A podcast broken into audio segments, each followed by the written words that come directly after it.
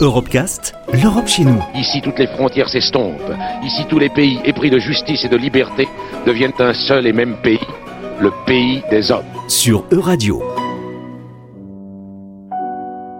L'espace Schengen est l'un des piliers du projet européen. Depuis sa création en 1995 et la suppression du contrôle des passeports à l'intérieur de cette zone, eh bien les citoyens européens peuvent circuler librement dans l'Union européenne.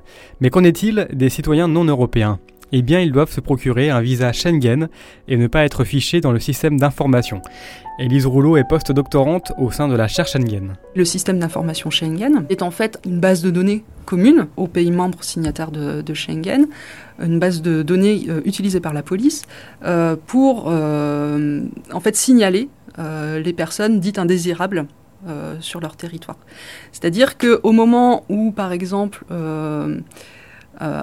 un étranger euh, fait une demande de visa euh, à la France pour pouvoir entrer en France, mais donc du coup au sein de l'espace Schengen, les, euh, autorités françaises compulsent ce système d'information Schengen pour voir si cette personne n'a pas été signalée comme indésirable entre guillemets par les autres États.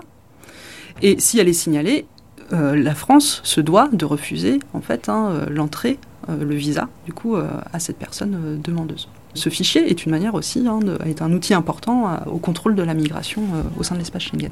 C'est des mesures qui ne sont pas uniquement de l'ordre du, symbolique. C'est, il y a de nouveau des, forces policières, mais aussi militaires, à, ces points de passage de, frontières, qui de nouveau rematérialisent la frontière entre certains pays européens.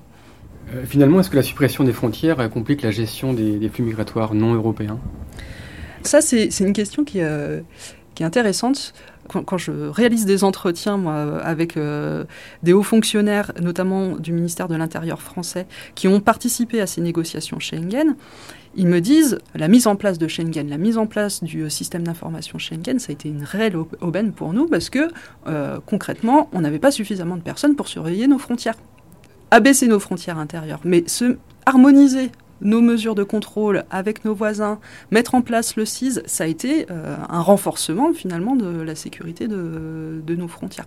Il faut aussi prendre un peu de, recul par rapport euh, au, discours euh, que certains politiques peuvent avoir actuellement en disant on remet les contrôles aux frontières, regardez, on, assure la, sécurité que l'Europe est incapable de, donner à, nos citoyens.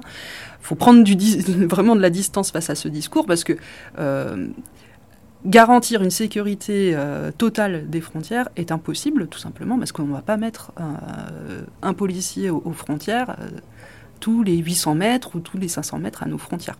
Les migrants n'ont pas forcément euh, la liberté de circuler au, sein de l'espace Schengen. Les personnes qui ont un visa Schengen peuvent entrer dans l'espace Schengen pour trois et, être dans l'espace Schengen pour trois mois et circuler donc librement pendant trois mois dans l'espace Schengen. Ils peuvent euh, toutefois être contrôlés aux frontières.